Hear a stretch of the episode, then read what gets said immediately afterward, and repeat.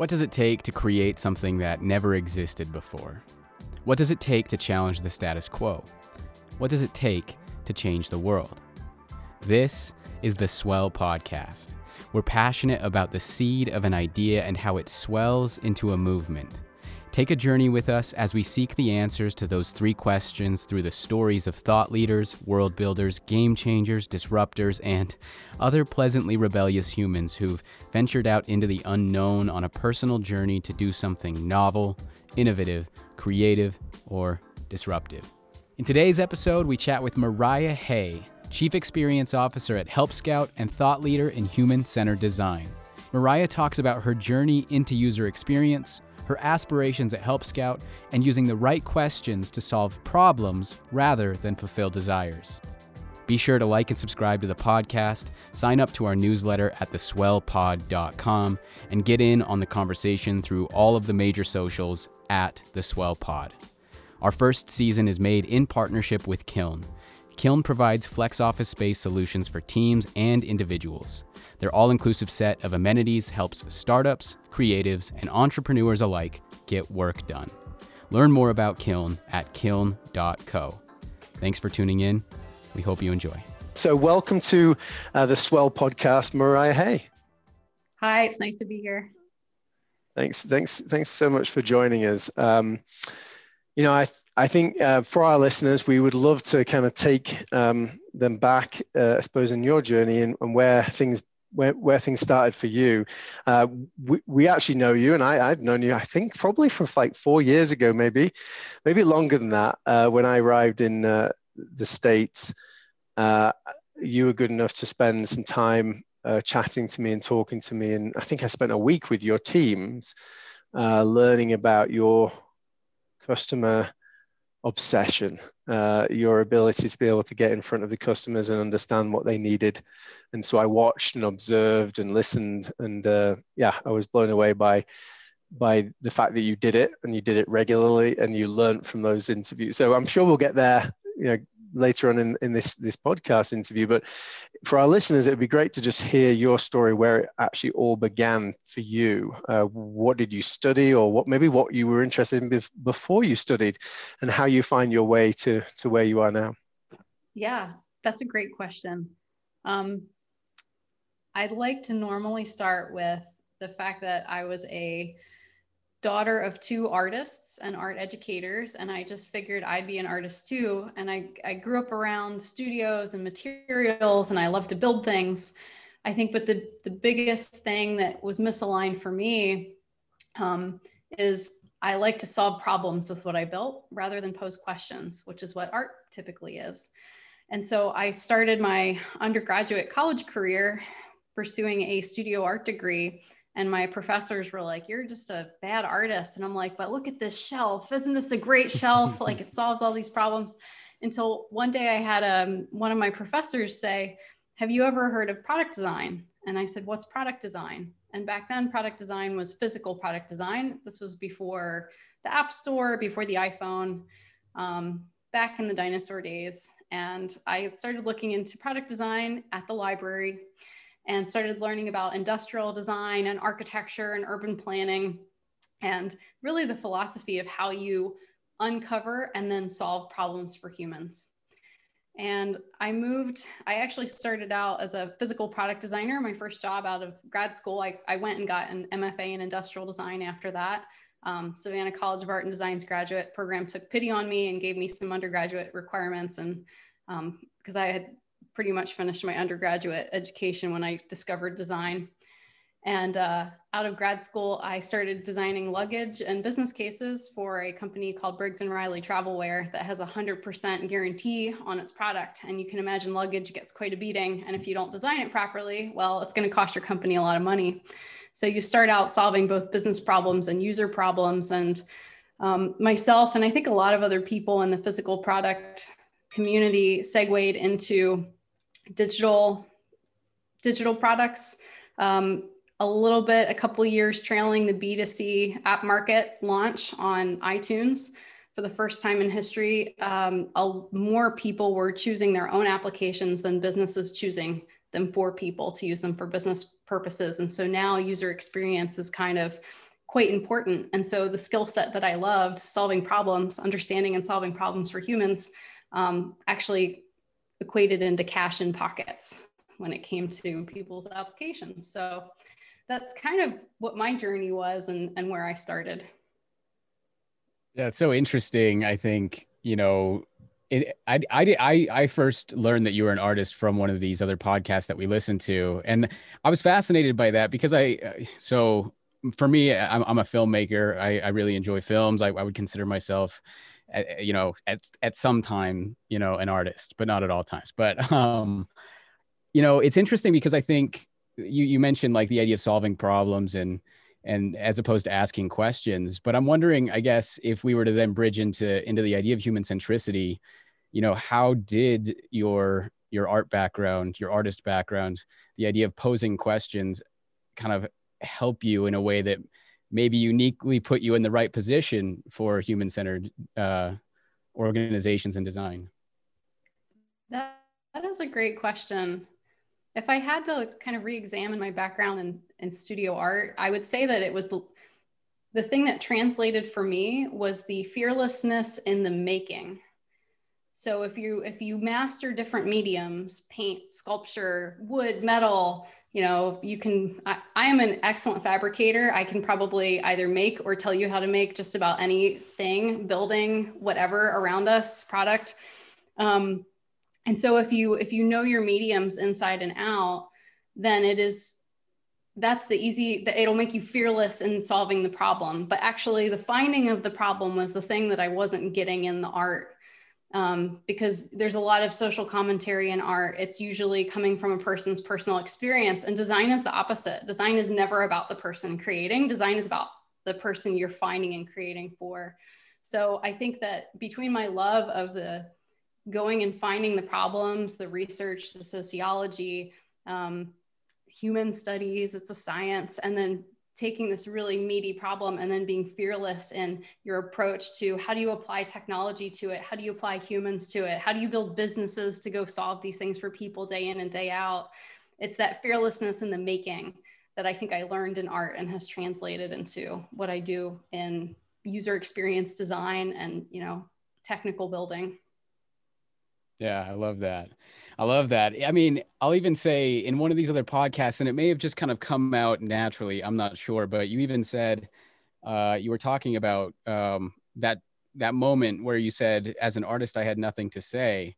I don't know. I don't, I don't know if you like if that was a conscious thing that you said or if it just kind of slipped out. But it, it's so interesting that juxtaposition for me is you know i because I, I, agree with that. I think an artist has to have something to say but when you relate that back to human centricity it's really about what what your customers are saying what other humans are saying and how you ultimately as you mentioned you kind of discover discover the problems in that. And i think there's there's something beautiful about that that contradiction i guess. I don't know.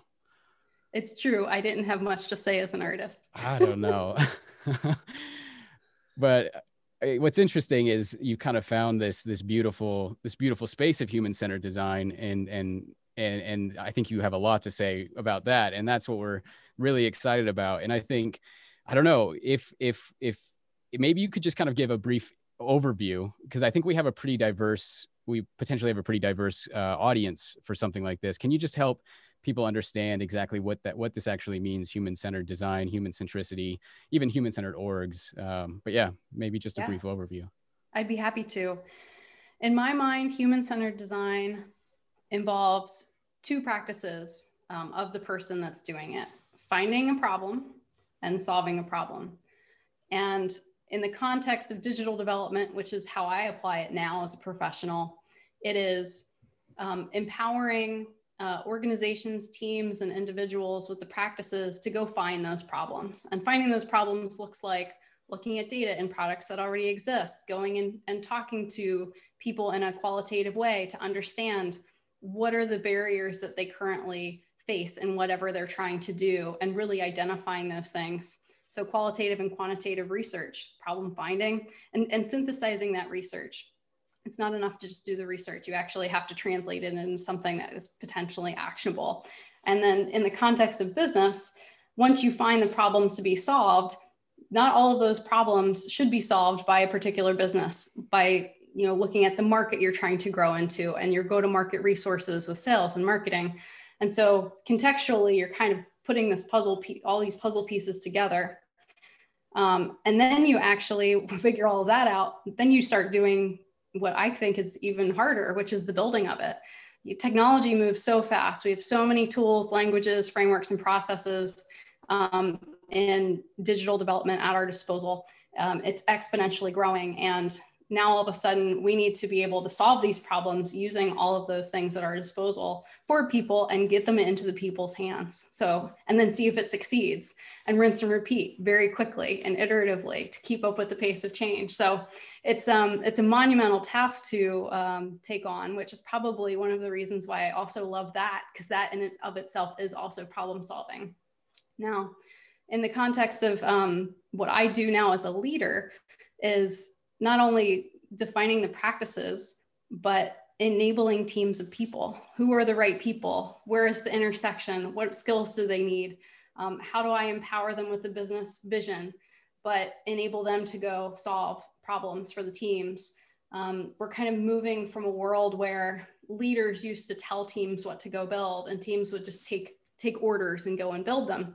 But very rarely are those leaders doing the research needed to um, decide what problems need to be solved or really understand what people are suffering. And then you spend all of this time building something and then it kind of falls flat or doesn't really do what you want, which is demotivating for individual contributors. And so it's my job to set people up to be successful in these endeavors now. And human centricity has to be at the core of all of this stuff. Otherwise, you're just guessing at what you're building and it may or may not, you know, work the way you want it to. Yeah. Yeah. I'd love to get your per- perspective on this then, because I, I guess this is one of the things that, that I think about sometimes, not, not often, but it's this idea of, okay, okay so I love, I love discovering like the idea of discovering the problem with, with the actual user, you know, that's, that's integral. Um, but if, the thing that pops into my mind and i don't necessarily like I'm, I'm this is where i'm interested in getting your perspective is like you know if you go back to like the model t and that that that thing that everybody says you know if, if you ask ford what what what the customer wanted they would have said a faster horse right? So when you think about that like how do you how do you how do you i guess weigh this idea of well, the customer's telling me we want this and we also so and then also your own your own opinions and your own your own biases and and, and perspective on that like yeah i don't know. How do you find you, space for that in human centered design? You don't ask the customer what they want. You ask the customer about what is hard for them what's tripping mm. them up what are they trying to accomplish? So if you to use the analogy with ford and the model t if you ask the customer what they want they'll tell you they want a faster horse. But if you ask the customer what problem they're trying to solve they'll tell you they're trying to get from point a to point b faster and if you, as a researcher, are asking the right questions uh, around, oh, they're trying to get from point A to point B faster, it's not about a horse anymore. It's about how do you go somewhere in the most expeditious way possible. And so then you can start to imagine things like the car because you're looking at the technology at your disposal, which is combustible engines. And so it's my job and the job of my teams to be able to ask our users not what they want, but what are they trying to accomplish and really like do like figure that out because then we can be creative with the technology at our disposal and do it in a faster better way. So it really makes you know something that was a huge pain point in their life not so painful anymore which by the way is why people pay for things. You have to really be solving the problem. Otherwise like it's just a novelty thing. Yeah. I'm so glad that you made that distinction. I think you know it's easy to just immediately probably go and and and ask you know well what what what i don't know like what do you want right? But i, I love that like you know what what what is actually making your day more difficult than eh, but i guess that goes back to the idea of you know i guess at the root of your interaction with customers and the importance of the kinds of questions you're asking um yeah is there eh, how, how so uh, how, is if, if anybody was going to go and apply or try to you know from from the from the most micro level somebody was speaking with a customer right? Like what would you say if they were about to start um, you know this this kind of interview or or discussion with, with a customer like i love starting with trying to identify the problem and but uh, it, could you provide any other any other specific guidance on maybe the types sure. of questions that you ask like really open-ended questions or very specific and targeted questions and i guess it depends on where you are with your product at that point in time too but yeah it depends on what you want to learn i think so I there's this great book. It's in its second edition now. It's like a textbook. It is the best resource for any qualitative research. Um, it is called Observing the User Experience, and it's you can look at the Amazon search and find it easily. Um, and it goes through any kind of qualitative technique you would want to in order to get to the root of your problem. To answer your question about interviewing specifically, when I'm looking and, and coaching um, my teams and how they're going and talking to users um, and people it is really get clear on what you're trying to like what do you need to know from this person by the end of the interview? And it's usually like three or four specific things if you're doing a hour interview. And then you build your whole question set around learning uh, those things from people. And you can use a technique called um, non-directed interviewing or non-biased interviewing which really enables you to ask short open-ended questions to get to the root of learning those things. And if by the end of the interview you can go oh yeah um, you can tell me the answer to those original things you wanted to learn um, you've done your job as an interviewer. And if you can't tell me well then it was a, not a great interview and you probably need to revisit your questions. Um, of course you know these are techniques that you you learn and you build over time. Um, but there are very like systematic ways of handling these interviews. And I myself am going through an exercise right now with um, with my CEO. When I came in to Help Scout seven months ago, I said, "Hey, you know, we kind of sell our software, which is customer support uh, software that cust- most it's it's a lot of customer support teams use it, but you'd be surprised how many other people need shared inbox use cases and aren't customer support teams that use it." And, uh, and I said, we need to get more specific about who we're going to go build this for. And I need you and I to go talk to people and understand what are the different use cases like how do why are they using help scout? What problems are they trying to solve with it? What problems are they solving? What problems aren't they solving? And then looking at their industry team size all of this stuff. And the big thing that i need to come out of the interview with in this particular persona research is how to position our product in the market um, for people that really talks about the value that they're get they're getting for it. So when we launch new marketing campaigns, we can say, here are the value propositions, and we're speaking to the right audience. And so I have a, a script that I go through, and sometimes you're jumping around because you're trying to have a fluid conversation. But by the end of the interview, I need to know the answers to all of these questions, whether I'm skipping around or not. And I'm asking them things like, tell me about your philosophy on customer research. Like, who are your customers that you're serving, usually through Help Scout? Um, what are the most important things to them? Um, what are the goals of your team? Like, and I, so I go through all these things. And by the end of the interview, I feel like I know exactly how their team operates, what they're trying to do, what kind of value we provide to them, what we don't provide to them. Um, and their philosophy, and you start to see these patterns. So, one of the patterns um, that I'm seeing with our users and our teams that buy Help Scout is they they don't want to just do customer support as quickly as possible. They want to have a a, a, a interaction with their customer that feels personal. And so, how might we do that? As a, a, not only position that we do that, because that is one of our cornerstones as a, as a company, um, but how might we continue to, to develop features to enable them to do that? And so that gives starts to give you very clear direction as to how you think about your product roadmap. So I know I've gone off on a tangent there, but um, that's why interviewing is, is so darn important in trying to figure out like what problems people are trying to solve.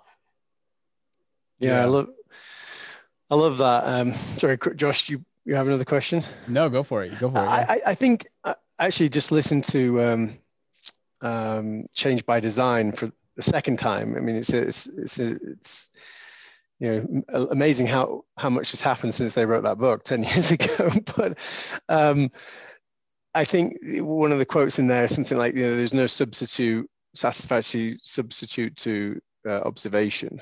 Um, I'm interested in actually what you know what degrees do you go to or efforts do you go to to observe um, you know your own uh, employees uh, colleagues working uh, and also your customers like can you give me some examples of some you know the, the efforts that you go to to actually just observe without even necessarily asking questions yeah so that is um, a great tool to have in the qualitative toolbox um, it depends on what you're trying to learn. Sometimes you're trying to understand patterns and how people interact with their day to day workflow, and you can't really ask the right questions to get you that level of detail.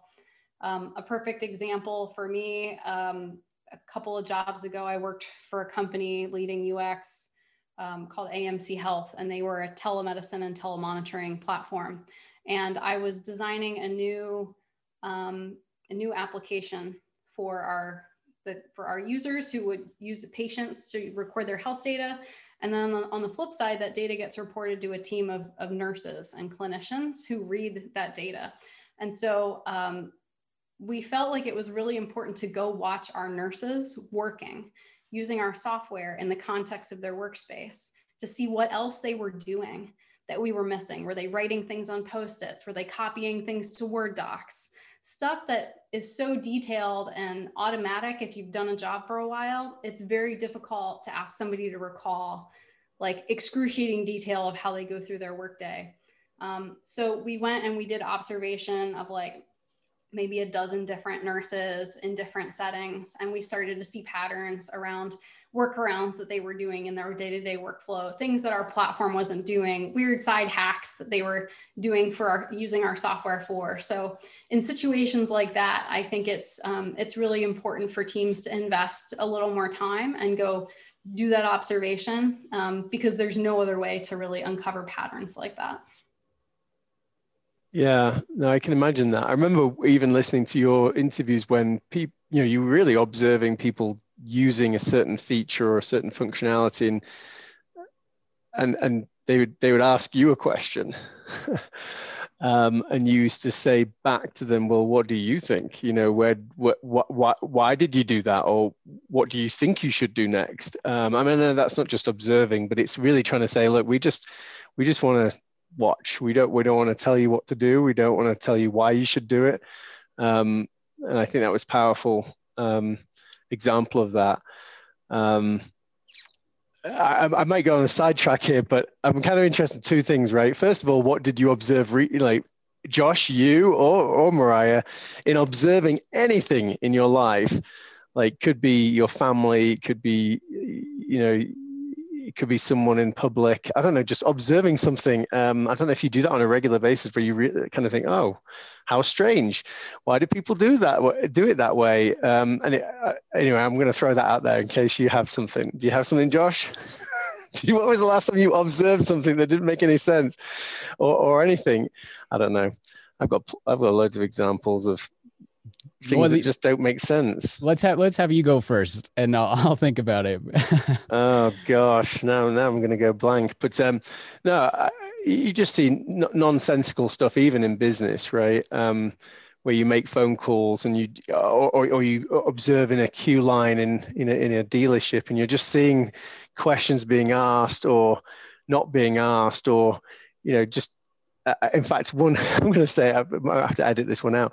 Uh, I'm not sure if it's making any sense now, but no, uh, I mean I went into the mail room, uh, all the way down into the mail room, and the the I watched like a line of 20 people trying to get the the, the mail from the mail lady, uh, and eventually I got there and they were just asking the same questions that they could have. In fact, all, all, a load of the questions were things that they could have dealt with over the phone. They could have dealt with online. They could have dealt with it in a million different ways, but they were, they were just doing it in the way that they've always done it. I don't know. That was a really bad example, but you just, you just watch things that don't make sense and you observe them and people have observed them for years but no one's ever done anything to challenge the status quo. Anyway bad example. Anything better that you can come up with? I, oh, oh, go ahead. No go go for it go for it. I, you know it's funny um, you're right you can never turn it off. Like if you do any kind of cultural anthropology as part of your work like it's just you can't ever turn it off. And Um, even the way I learn about new people, friends, colleagues, um, say like so my partner uh, domestic partner joe and i recently moved here to georgia and we're we're meeting the odd new neighbor here and there. And we'll we'll leave a situation like having had a conversation with them and he'll joke that he's like how'd that interview go with that user? Because i'm like he's like that's how you ask questions of people like the same way you do in situations where you're trying to learn about somebody from like a cultural anthropology perspective for a, a product i'm working on um, but I think that you know you do observe things and having I used to work in healthcare. Uh, healthcare has a lot of process and procedure, and whenever I go into a doctor's office, I watch how things work and um, and you'd be surprised like sometimes there's stuff that doesn't make sense to us as the the observer and when you dig into asking the why, it starts to make sense. So, for example, if you ever get surgery, you will literally have seven different people ask you the exact same question mm. as you are moving towards surgery. And it is because that thing is so crucial that they don't F it up that they will do that that many times. And to you, it drives you crazy. But when you think about it, like you're only going through surgery once. And so it's, it's a hassle to you, but it's, it's crucial to you being alive at the end of it. So, um, but you wouldn't know that unless uh, you kind of knew the medical rationale behind it necessarily. So otherwise you're like, well, why didn't they just put it on my chart? And like everybody just reads it. Well, because you don't want a single like point of failure. So anyway, it's fascinating. You're right. It, you can't, you can't really turn it off. That's an interesting example. Yeah. I, I, so my, uh, a couple years ago, my dad had a heart attack, and I remember that specifically. Like, even you know, it's just a lot of the same questions over and over and over again. It's just kind of like, yeah. I, I think you know, I I can't think of another another good example as far as like me looking at like uh, like weird like just stuff that i can't understand like out in out in the world. I guess i i mean I, if i was to really think about it like you know i i know when when when covid hit right? There was the all of a sudden everybody's virtual and everybody now has has pressure. Spencer you probably know where i'm going with this but everybody all of a sudden feels pressure to to have their to have their video on right? You have to have your video on. We're all in these video meetings. And i've always had this really big problem with like with like green screens. Like I, especially like when you're in zoom or or webex or whatever these things are. And you know I, I just like for me there was always this really kind of intense pressure to have my video on, but I know I didn't want to put on a green screen. And and actually, I'm in an unfinished basement right now, and I was like, I'm not happy with how this is right now. I don't want to use green screen. I don't. I I, I have to have my video on. Um, and so I built basically I just built this wall right here. It's complete fake wall, but I was like, I'm not dealing with this problem anymore. So I tried to go off and solve it. and yeah, I mean, if I turn the camera, you'd see unfinished basement. But yeah, anyway. Interesting. Yeah. um, so before we just kind of choose a direction to to maybe go go actually, down, I, uh, go for I, it. I do have a question actually because uh, so Mariah, you mentioned your your qualitative uh, toolbox. I'm interested to know what is in a quantitative uh, toolbox uh, for someone like you. Yeah, quantitative toolbox. That's an interesting one. I think that's the thing that is um, these are newer practices that are specific to the medium of digital, whereas the qualitative stuff is not specific to that and it's been around for a long time. I think it's been developed a lot more. The quantitative also is dependent upon the technology that we have at our disposal. So it's continuing to rapidly evolve. But it can be, there are some basic things that um, you have to make sure that no matter how you do it, you are observing in a digital product to make sure it's working. Um, and here, this is your, your quantitative skill set. It is you know, if a, if a product's trying to create an outcome for a user to solve a problem, as a team, how do you measure that? What are the points that you have to look at? Um, what is the user behavior? What are you expecting them to do as they move through an experience to solve their problem? And then you've got to go in and watch those things. And that can be very easy to do, or it can be very hard to do depending on your tech stack. Um, there are a variety of tools out there that constantly change that can either do screen capture or event tracking. Um, but all of those things, like at its core, if you're not doing that, you don't know if what you've put out there is actually solving the problem. And the beauty of working in, you know, software and digital is that it is very, very easy to iterate through things. Unlike the world that I cut my teeth in, physical product, where if you design a cockpit for a G650 jet, it's going to be that way for 20 years. Like you're not changing it next month. But with digital, we have this this opportunity to do these small, quick iterations and do A/B testing and all kinds of stuff. So I would encourage anybody who is um, who is listening to make sure that you know what outcome you're trying to create, which is what problem are you trying to solve? How do you think it should look? And then you have to get specific about measuring it in some way, shape, or form. I have book recommendation number two. There's another textbook um, called uh, Measuring the User Experience. It's by a different set of authors, but it is every single possible way you could think about measuring um, quantitative data on a product once it's out there. So I'm not as good at, at that one because, um, you know, the opportunity to measure things has only been around so long for me personally and professionally. And, um, and I feel like there's a lot, there's a lot of really interesting data folks out there that like this is they nerd out on the stuff. My partner is a data scientist, so I don't hold a candle to his, his skill set. Um, but it, it is just the basic being able to know what data you need. Is that's a that's really interesting uh, that your husband's also a data scientist because there, at least in my experience, I, I've I've noticed there is this really strong push and pull between do we have enough quantitative data and qualitative data. I mean, there, I mean, there's these these two things, and I think there is the scale is heavily weighted, at least from what I've from what I've noticed in, in a lot of businesses. Like, what is the qualitative, right? Uh, for me, though, like I, and I, so I, I, I'll actually let me go back to what you said. So like the idea of accomplishing a specific goal or solving the problem is, is one way that you know if you're successful or not. But you know, I'm interested to know, I guess, when if, if you were to start to look at emotion and and how something makes somebody feel, you know, and and and understanding that from a from a qualitative or a, a qualitative side of things, and and and yeah, I'm interested, I guess, in your thoughts on that balance between qualitative and quantitative, and then also you know how you look at the emotional connection or the emotional relevancy of, of what it is that you're that you're developing?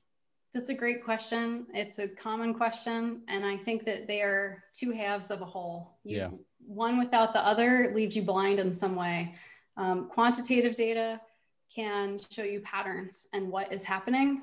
Qualitative data can tell you why it's happening. So for example if you're working in a mature software product and you're tracking all your stuff and you see some odd, funky behavior and you're like, that's strange, you'll never get the answer like, why is that happening? But if you then go and you talk to like six or 10 u- users that have been doing exhibiting that pattern, you will find out very quickly why they're doing that. And maybe it's the same or maybe they have different reasons, but either way, then you have the whole picture and you can decide is this something that we want to change or solve or whatever. Um, I think that it's also important to take into consideration when weighing the balance of how much qualitative versus how much quantitative and how they go together. It depends on where you are in your life cycle. If you have mm. never designed a product and you don't really know who your user is necessarily, you have like a hypothesis, you have to really, you have no quantitative data to play with. You only have qualitative. And so then you start talking to the people who you think have this problem potentially um, to start to do initial exploration and then you can create some kind when you have enough information to create a prototype to like throw it out there then you can start to gather qualitative or quantitative. Is it performing at scale like we think it will? And those quick iteration cycles is all is what startup companies have to do in order to see do we have a product market fit here? But you can't do it without both sides of the coin. Um, i think a mistake that sometimes more entrenched software um, teams do is if they over rotate on qualitative, they might be missing their big picture of what is actually happening. So you have to you have to just weigh that depending on what questions are you trying to answer, whether it's more like what is happening or why is it happening. Yeah. Yeah, I, I love that. I think that that makes a lot of sense to me. And I guess what popped into my head then is it goes back to i guess kind of discovering the problem and validating validating what that is and why that's a problem. And i what it made me think of is okay so i i thought back to pluralsight and i remember seeing like discovery team like and hearing uh, i can't even remember the percentage of time but I, for some reason 50% is popping into my mind that like 50% of the time the, these teams are actually doing discovery with customers. Was that is that correct? Yeah i think that they're either planning it or executing it or synthesizing it or yeah designing from it like well that's like that's pretty much their whole job but they're they're overlapping quite a bit. So usually I would say product managers and product designers spend about 50% of their job overlaps and they're doing a lot of these things together. Okay. So what happens then? Let's say, you know, I think this is a problem. Um, and I know you have to probably go off and validate it, right? So like I believe that I've identified a problem that might solve a customer's needs, right? Or or or actually be a problem. Like um, you know, is it is it simply just well, okay, so how do I how do I put this into a into some form that I can then test it and validate it? Or do you actually just simply validate the problem that, that you're anticipating? Or yeah, I don't know. What in in the instance, I guess, when somebody within your companies, you know, says, I believe that this is a problem, the next step is then just simply just yeah, I don't know. How do you, yeah. how, how do you validate it at that point? Is it so yeah. I I challenge my teams to look for because we work in a software that's been around for nine years we get a lot of signals from from customers and we work very closely with our customer support team who is excellent by the way i mean we're a customer support software platform and if we didn't have like the best customer support running off of it it would look pretty bad for the company um, but they listen to our customers a lot and they um, they actually use uh, jira to track code and track like incoming things. So if somebody comes to us and said, "Hey, we need an integration. We need our platform to integrate with Facebook so that our users um, can get you like so Facebook can feed into their shared inbox in the Help Scout platform." And well, I my next question is, okay, cool. Where did we hear it from? How many people did we hear it from? How many people is that compared to other things that we're hearing? And so then we can start to rank a level of magnitude around this particular thing that people are asking for. And I know I've worked with tons of sales teams. Um, sales gets the front line of like win loss. They know, like, and if they're starting to consistently lose sales because we don't have something specific, a salesperson might make a lot of noise and say, You need to go build this because I'm losing sales because it's money in their pocket, right? But the reality is, you might have a very loud salesperson that's had three people tell them that. And so mm-hmm. they're like, Everybody needs this. But being able to track on the sales side win losses and look at that, look at the quantitative data around it, really helps a product team understand like what we should go after next and tell the story back to the customer support team back to the sales team around well we're not going to work on those things because actually when you look at the data this thing is so much bigger over here and totally hear you this is a problem but we're not going to work on it yet. It's no longer a personal like oh the product team never listens to us. It's a oh i understand the data and this is how they're making those decisions. So it becomes very defensible at that point.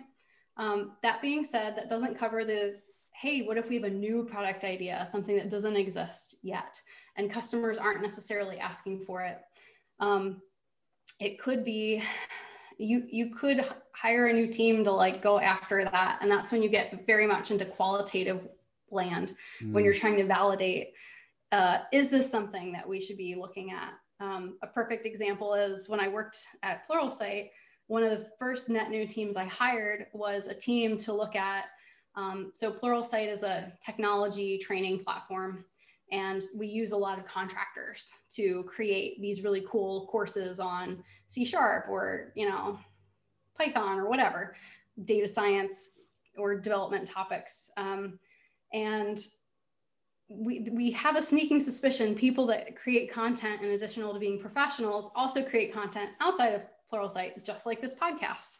And we said okay if we think our, our people are creating content outside of the platform should it be in our platform is this user generated content something that we can bring into our ecosystem to help tech learners and i sent a team out and I said, go learn about this. Like this is a this is a direction that we could potentially chase down. And they went and did all the research and they came back to me and they said, actually, only about 5% of your users actually create content. But one thing they are doing that we're not addressing is they are Googling other people's content all day long to do their mm. jobs, which is called performance support style content which our platform at Pluralsight at the time was not set up to do. We had long form video content. And so suddenly we're like, there's this whole use case over here that if we just arranged our library different, differently, it might be able to satisfy both things. And so that started a whole new conversation around um, written content and small form content and this whole other world. But had we not given the team the space and the permission, we're, we did not ask them to go validate that we had to start bringing user generated content into our platform. We asked them to go, is this a thing? And so I think companies that are more successful approach it like that rather than you know the ceo being like we're going to go build a user generated content platform because at the time they're like they thought oh, if we give everybody like a podcasting blogging tool, people would just make all of this like free content for us. But had we done that instead of sending a team to go investigate it, we would have lost a lot of money. Hmm. Yeah, I love that example. Um, Spencer, do you you have a question? I I I, no, I, I just find, find it yeah. super interesting that I mean, yeah. first of all, maybe your CEO, whoever thought they knew what the problem was, but they yeah. trusted the process. They trusted you uh, and the teams to go and find out the unknown, right? And that's what you found out. You found something that you didn't realize that you brought back. Totally. I'm interested then, to know what the impact of of, of that was um, as well. It ended up creating a new written product line that sat outside of our paywall, so it could show up in people's organic Google searches and not only give them what they need, but draw people back to our larger platform. So that's what it turned into. nice, nice. Well, I was going to ask you a bit more about Help Scout, but Josh, were you? did you have another question before I do that?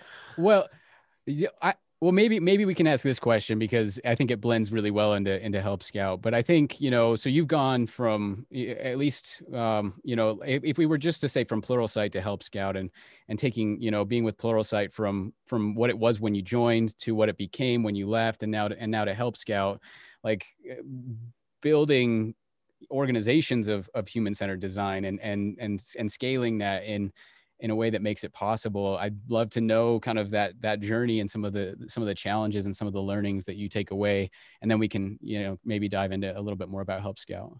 Yeah, yeah. I'm happy to answer that. Um, so I joined joined Pluralsight at the end of 2015 as a product leader, and I had product design and product managers reporting up through me, and there were several other leaders um, in the company as well in the same role. We had a team of like 18 um, combined product managers and product designers. And we knew we were going to be on this growth trajectory as a company. We wanted to IPO at some point, we wanted to keep getting bigger and bigger. And um, my whole goal when I decided to join Pluralsight was so I ran into Nate, who was on one of your earlier podcasts, Nate Walkingshaw. And um, I was speaking at a conference about how you do human centered design, how you bring you know good product practices into your organization and what that looks like just basic stuff. Now you'd see that and be like oh we all know that. But back then nobody was doing it. And uh, nate came up to me afterwards and he's like i'm doing that. I'm doing that at this company in utah called Plural pluralsight and you should totally come like come join us. And i didn't really believe him because like i said nobody was doing it which is why i was speaking about it. Um, but he convinced me to come hang out with his teams and within a couple days i was like holy cow. Like he actually has the permission of the ceo to run product in the way that i always thought product should be run. And and so i decided that i'd go join the team and i moved to salt lake city in utah. And the the biggest joy of being able to work um, with that growing company was we had the resources to do it the right way um, we had the vision for where the company was going, which was very clear. So it was easy to be able to take product practices and like push ourselves to our runner's edge with how good can we get at doing this. And so that was that was the joy for me personally. I could take practice and I could build or I could start solving some of the organizational design problems, align org design with the practices, um, with the skills and the teams, with a philosophy of human-centered design. And so over the about the four and a half years that I was at Pluralsight, we went from um, an organization, experience organization, which is your engineers, data folks, product managers, and product designers of about 150 people to over 500. So I was starting to tackle like internal tools. How do we hire faster? How do we, um, you know, facilitate communication across teams? How do we integrate companies that we have acquired into our product? Um, and so that was kind of my next journey. Um, and I developed some real opinions about how to do that. And so, um, fast forward to earlier this year, this was before coronavirus hit, but you know, I always loved how Nate came into Pluralsight and did this and built this team and made this happen. And I'm like, I want to do that. Like that, I want to sit in that seat on the executive leadership team so that I'm not only doing it for the experience org, but I'm partnering with marketing, I'm partnering with sales. Human centered design is at the center of the company. And I had the Help Scout um, product leader position kind of pushed in front of me by a friend who I know up in Boston, um, who used to teach at Harvard Business School. I would go guest lecture for her. And she's like, I think this is what you've been, you know, looking for. And I wasn't really actively looking for a job. So I, know, I was having a crisis about leaving my team and then COVID started. And anyway, it's a miracle I, I am at Help Scout. But the reason why I decided to go was like, that was the opportunity with this product leader role was to be able to go in and operate at the highest level of this company, the small company, stable company, profitable company. Um, they're nine years old, 100 employees, you know, $24 million annual recurring revenue on their journey to 100. And I'm like, I can come in and like make that happen. Um, the CEO was the product guy. He was the product manager, and he was the one close to the customers, already hearing their problems, solving their problems. And I came in and I said, okay, cool. There's only one of you. You now have an engineering org of 50 people. And we need product managers that can do this and bring the teams along with the journey, the cross functional teams, and get engineers involved to bring technical creativity to the table. And, you know, it was just nodding heads. Like I talked to him, I talked to the head of engineering, I talked to the head of design, head of sales. And I'm like, if you want me, this is how I'm going to do it. Um, if that doesn't work for you, please tell me because it'll be a problem. And everybody's like, no, we want this. We just don't know how to do it. So I, I came on with them in May, um, build out a team of product managers. And not only that, but introduce qualitative and quantitative practices that are repeatable and scalable um, to these cross functional teams, um, influencing how um, engineering delivery works. Um, you cannot not do like you, you need to move more towards single piece workflow and anything that helps teams like kind of rally around problems to get them across the finish line rather than being like having four engineers working on four different things. So there's there's influential things there. Having design do more usability um, testing as part of the, um, the the process of development. So and then now i'm you know working on go to market strategy with marketing and sales so that we're all going after the same users. And the person i'm designing features for are the people we're trying to source through marketing funnel and the people sales are trying to close. And we're all on the same page with how how we connect around these customers and what they need instead of the siloedness that happens in a lot of companies. And um, that's a new muscle i'm exercising but at a team like a company of 100 it feels very approachable um, considering I just came from like a 2000 person company where it's a little harder to like turn a boat. So we're going to get it set up now and it's, it's a lot of fun. I'm real, really glad I joined the team. Yeah, I love that. Is it uh, so? I have a couple questions from that, but I guess I could just say so. I, I would be interested in, and maybe you can't answer this. I don't know, but what was it that really kind of made them say, "Yeah, we want this. We just don't know how to do it." Like, what made them want it? Like, you know so much to to to completely shift uh, the, the the design of their organization to this. But yeah, what yeah, what would yeah. you say?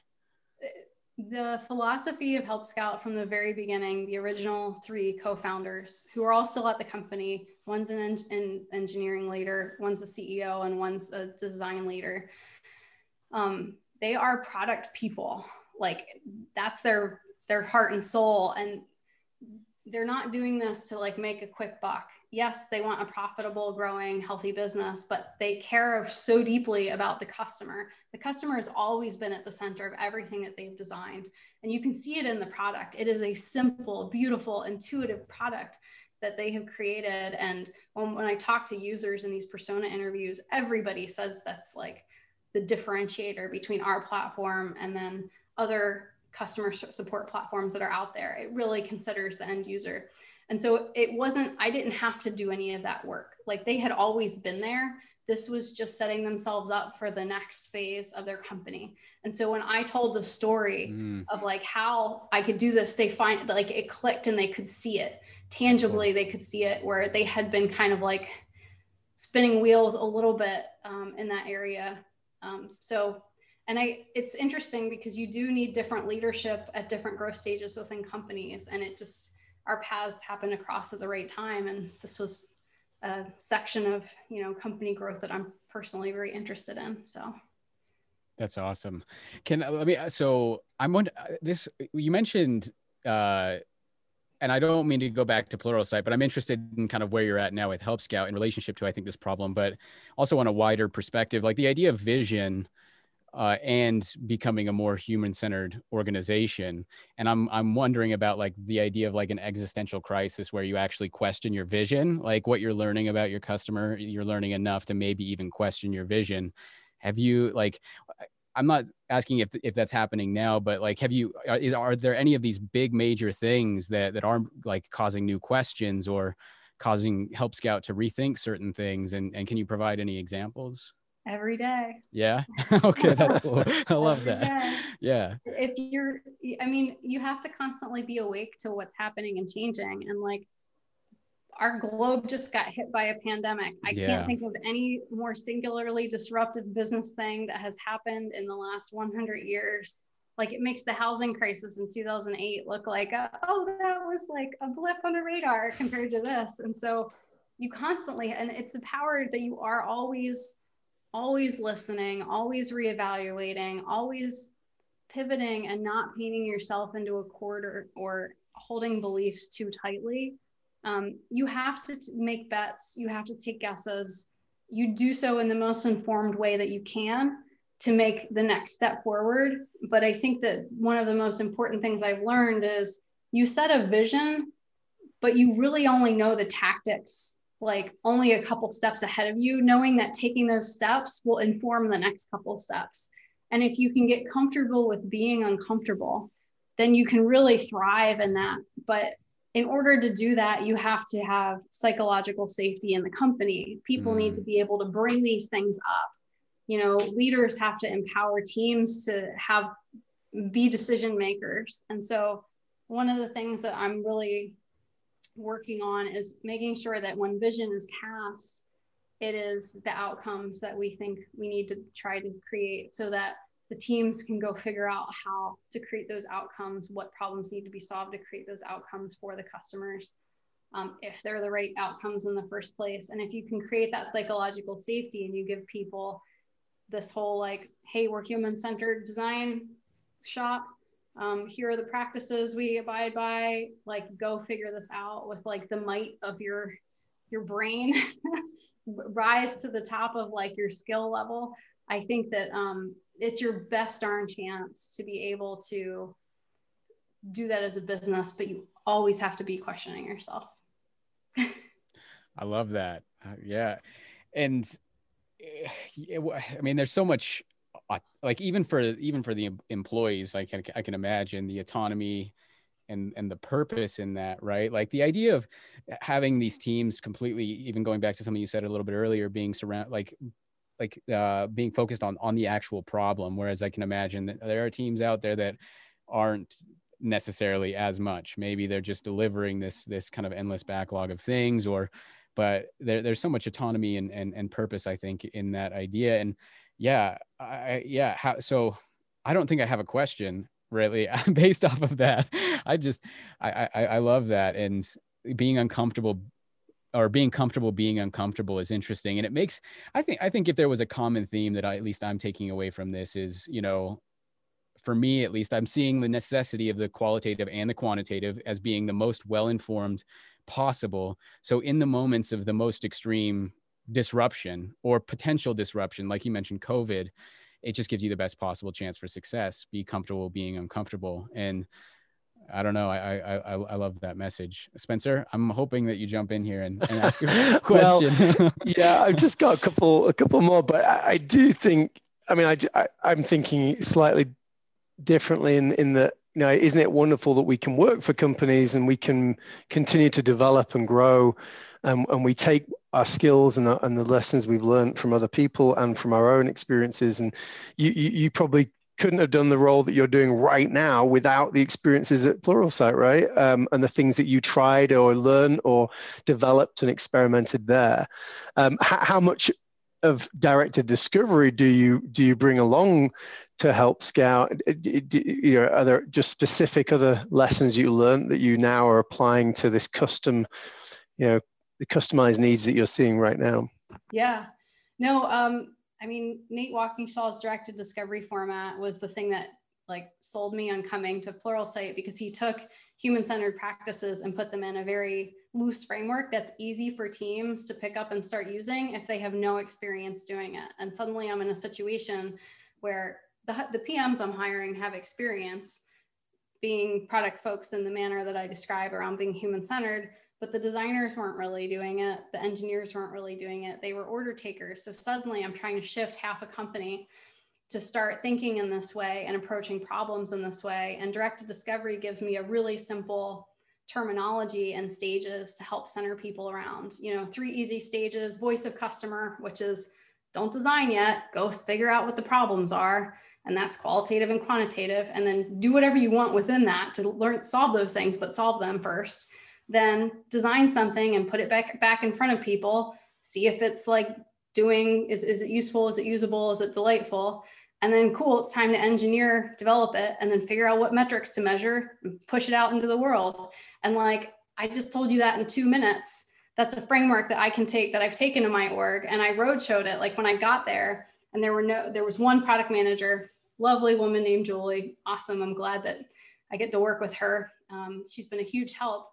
I showed her and I showed each of the engineering leaders and anybody that would listen to me, I'd be like, I'm going to give you an overview of directed discovery. And I went into kind of more detail than I did right now and said, What do you think about it? Do you think this will work? Are there any gotchas?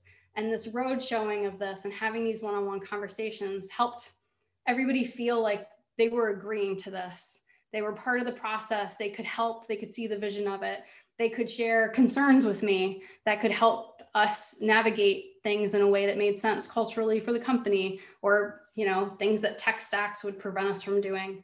Um, for example we do very minimal event tracking right now. Well we need to do enough to be able to see um, metrics of things being successful. So like helping engineers think about it in terms of we have to have this visibility rather than that's an extra step and I don't see the value in it. That's a, a nuanced but important conversation and, and trying to get a whole organization of people that are working one way.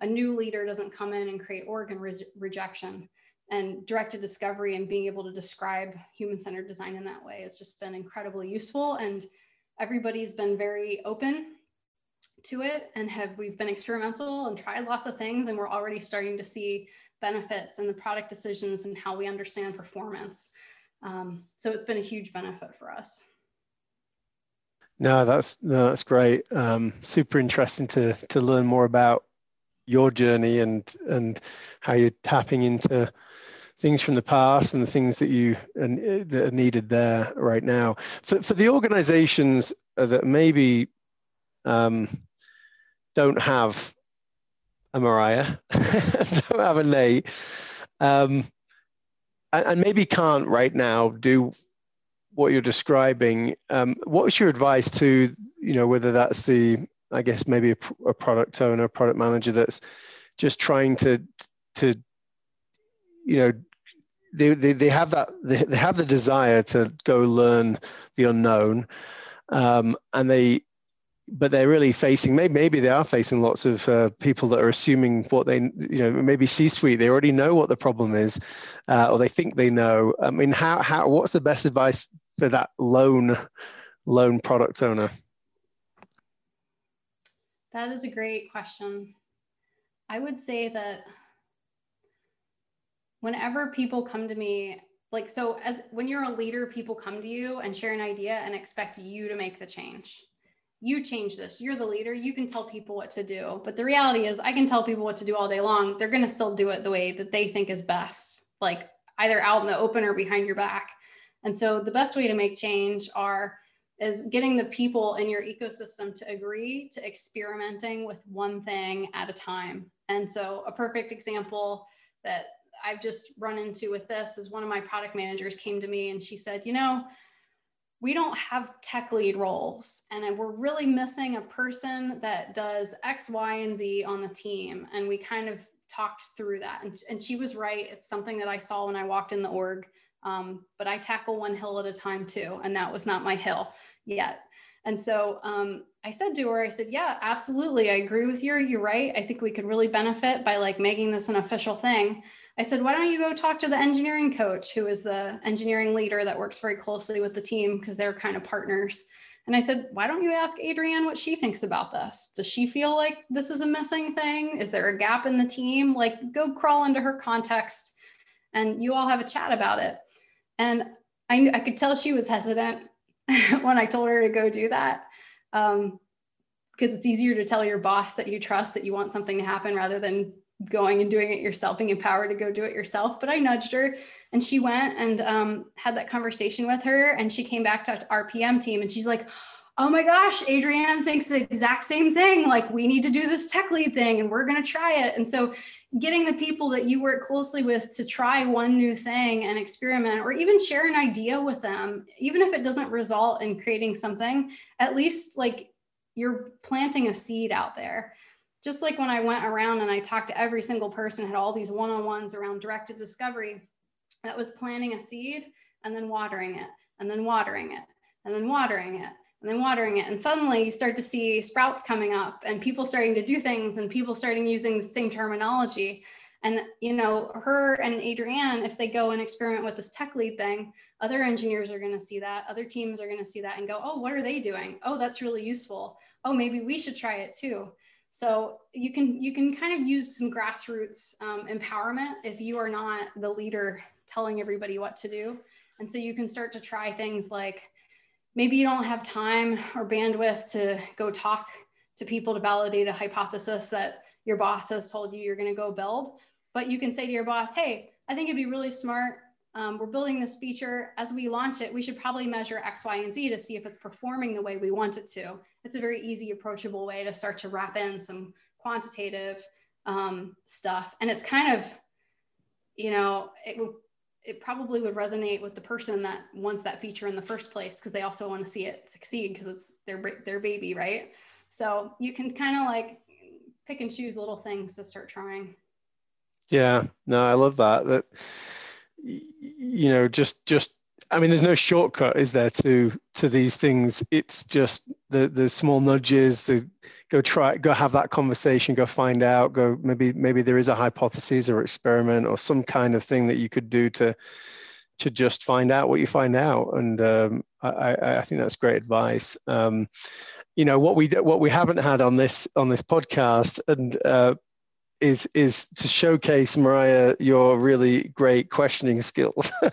Because we're interviewing you um, and I'm not going to ask you to do that um, but because I remember how good your questions are and I think um, again I maybe I'd ask you advice for those people that you know I mean they need to be curious. Maybe that's one of the key key traits really to just be curious enough to go find out. But how how what was your most kind of common um, advice to people to to in, improve their questioning skills there or their curiosity? I mean both really. Yeah. So i like to i like to share with people first that as humans we have been taught to communicate in the fastest way possible and not communicate the details. But if you're a design a person creating product, you have to understand the details to really understand the problem. Um, for example, if something is burning in a building, I'm not going to run around going in the southeast corner of the western building, the carpet is on, you know, is is incinerating. I would run around screaming fire. You know, I'd pull an alarm and everything would go off. But fire doesn't really help the fire department find where the problem is our job is to find where the fire is and find the details about the fire. So when you ask questions of people, your goal is to get them, pull out of them the details. And it's just like we say fire when we um, communicate instead of the details. When we ask questions, we tend to ask these like big loaded questions. You might ask two questions at once. We do that a lot as humans because we're trying to like be fast about it.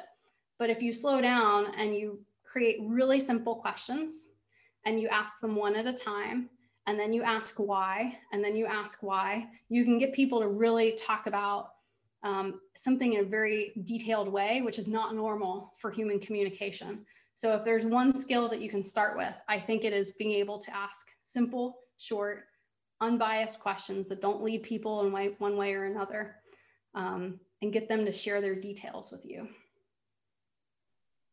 I like it. Josh, do you have one of those killer questions that Mariah's looking for? You're on mute, maybe.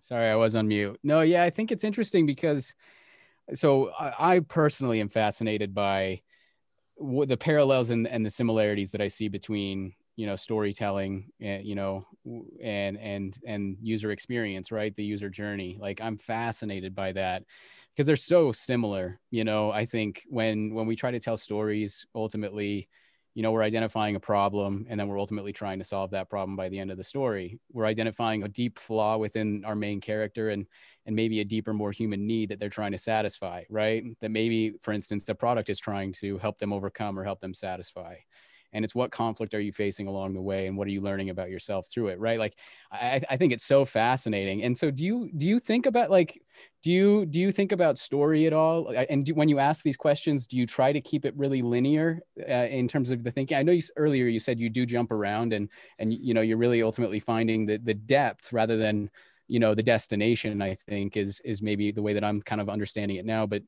yeah what do you do you think about it linearly and and, and in terms of that journey or that story i guess i do um I think one of the keys to creating a really fluid discussion guide that you don't have to jump around is if you mm-hmm. put it in a sequential way that actually makes sense to the conversation.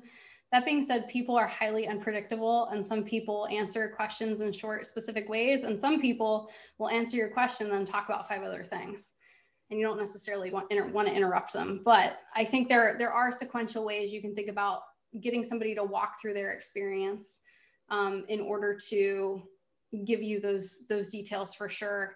That being said, I don't necessarily think about it from the storytelling angle, but you are right. There's a huge synonymous um, weight between those two.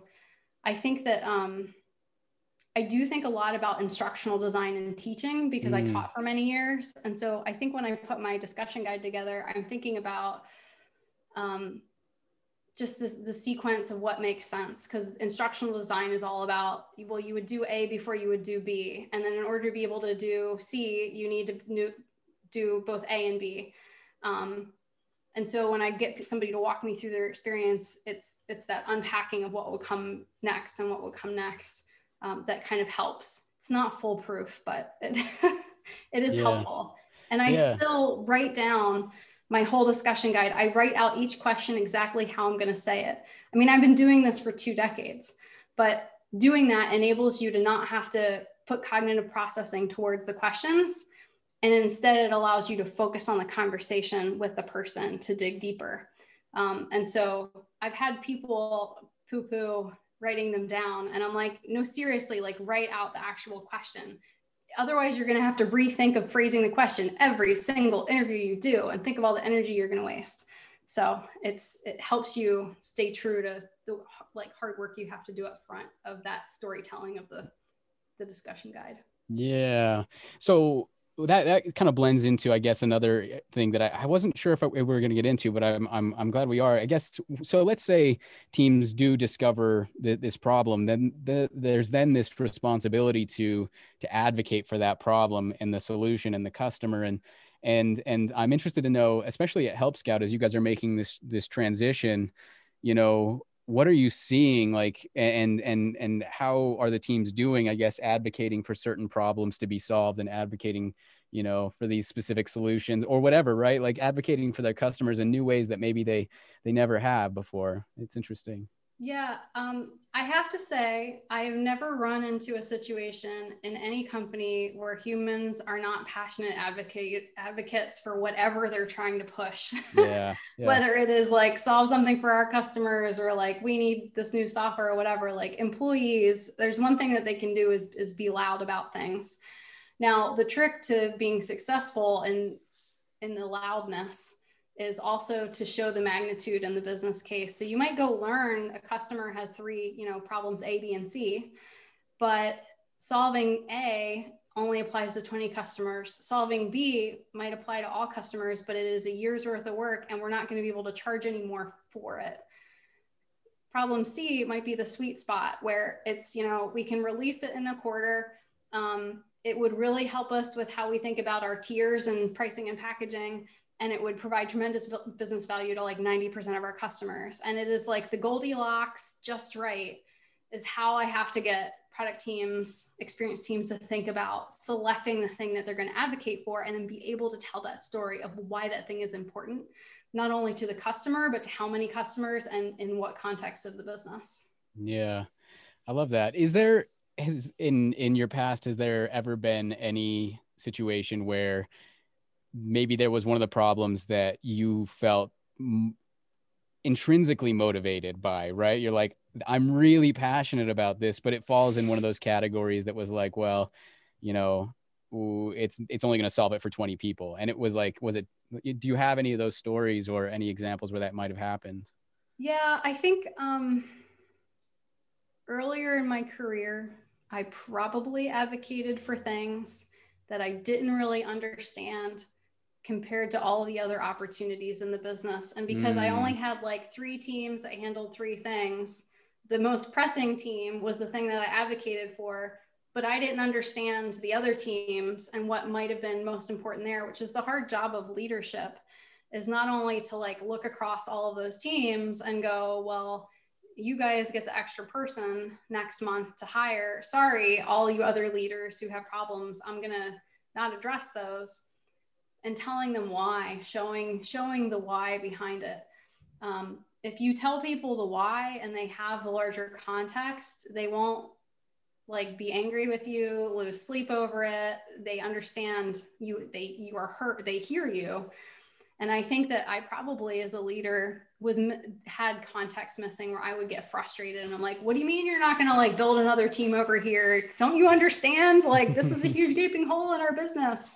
But I didn't know about all the other huge gaping holes. So I would encourage anybody who gets frustrated because they feel like they're advocating, but they're not being heard to go figure out like, what are all the things that are being weighed go have that conversation with your boss because it's rarely as personal as we feel like it is. Yeah.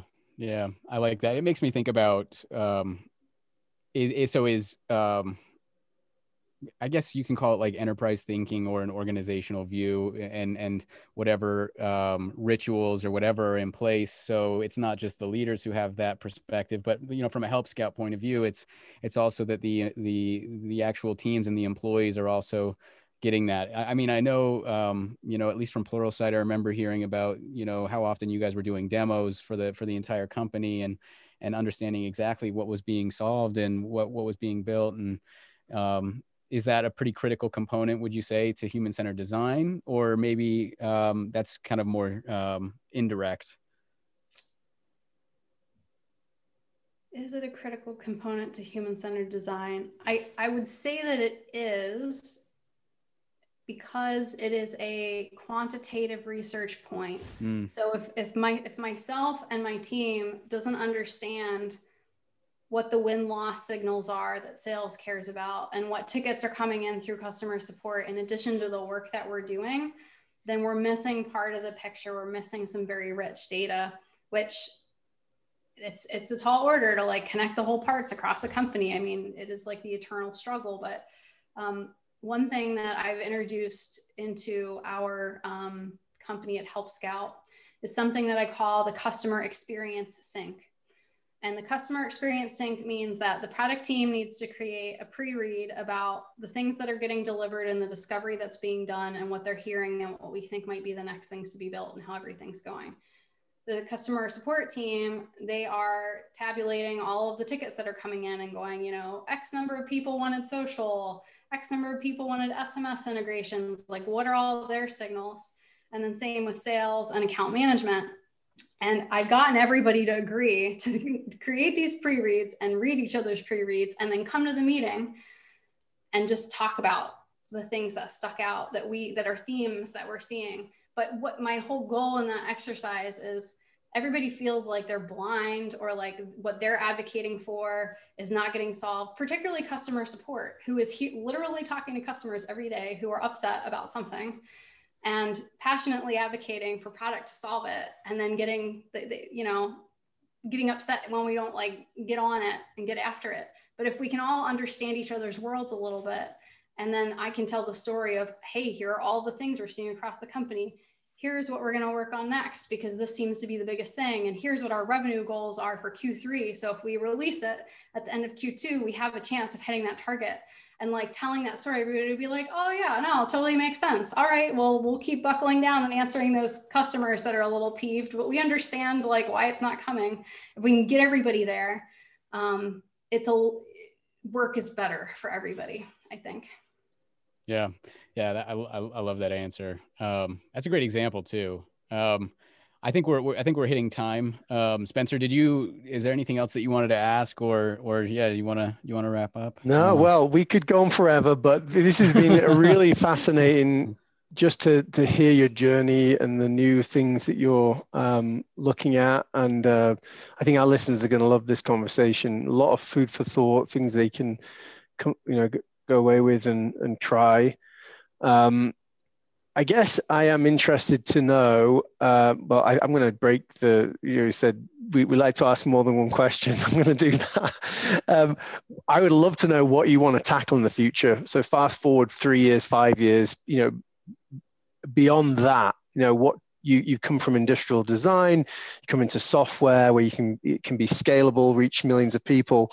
Um, you know, what type of problems do you want to tackle like longer term um, and um, i would say also yeah what don't people know about you i think we asked you that question in the form um, and how do people contact you so i'm, I'm going to yeah i've broken all the rules with questions you might only get one answer because of that. No, exactly. Go well. That's fine. well, let's see. Um, I'm trying to remember your first question.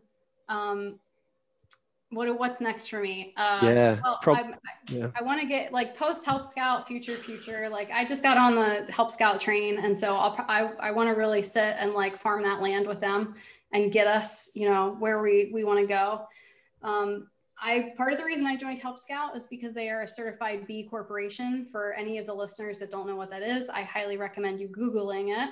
I personally believe believe it is the ethical form of capitalism there's a lot of talk about capitalism and whether it is inherently ethical or not. How might mm. we as business leaders create companies that are not only good stewards to the shareholders and VC folks, but also are good to their employees, good to their communities, good to the world?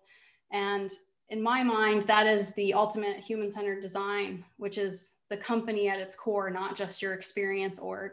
Um, and what does that look like? And, you know, I think that um, that between that and my like interest in, in ethics in general like i think someday i would love to be able to be able to steer a company um, from you know the executive chair and be able to do that and put together a leadership team of sales and marketing experience be able to mm. to to take us where we need to go in the world. Um, so yeah maybe i'd like to lead a company someday but not yet. Today's not that day yet. Um, unless somebody wants to give me the opportunity wink wink no. well um, you know that's why we find it so interesting to speak to nate even in just saying you know what would you do if you could do anything uh, you know if you maybe had the funding or at least the you know, potential funding like what problems would you yeah actually go and solve. Um anyhow maybe in a conversation for another time for another podcast with you on in, in the next few years. But um, anything that people don't know about you um, please share or how to contact you. Hmm. well you can reach me uh, on twitter. My handle is at mariah hay. And what they don't know about me I don't know. Like I'm a pretty tried and true human-centered design nerd. What can I say? Also, I, I had mentioned earlier I can I'm an excellent fabricator. I can build just about anything, even though I, I don't really employ those skills anymore. Um, but it's kind of like would be a fun party trick if somebody's like, "Here, quick, weld me something." I could do it. so awesome. We're going to remember that. Nice one. Well, thank you so much for being a part of this. Um, you know, we really appreciate your time and and just sharing insights and the way that you think. Uh, we really appreciate, it, and I know our, our listeners will as well. Thanks for having me. It's been a pleasure. Thanks for hanging out with us. We hope you enjoyed today's episode of the Swell Podcast. Be sure to like and subscribe to the podcast, sign up to our newsletter at theswellpod.com, and get in on the conversation through all major socials at the Swell Pod. We'll see you next time.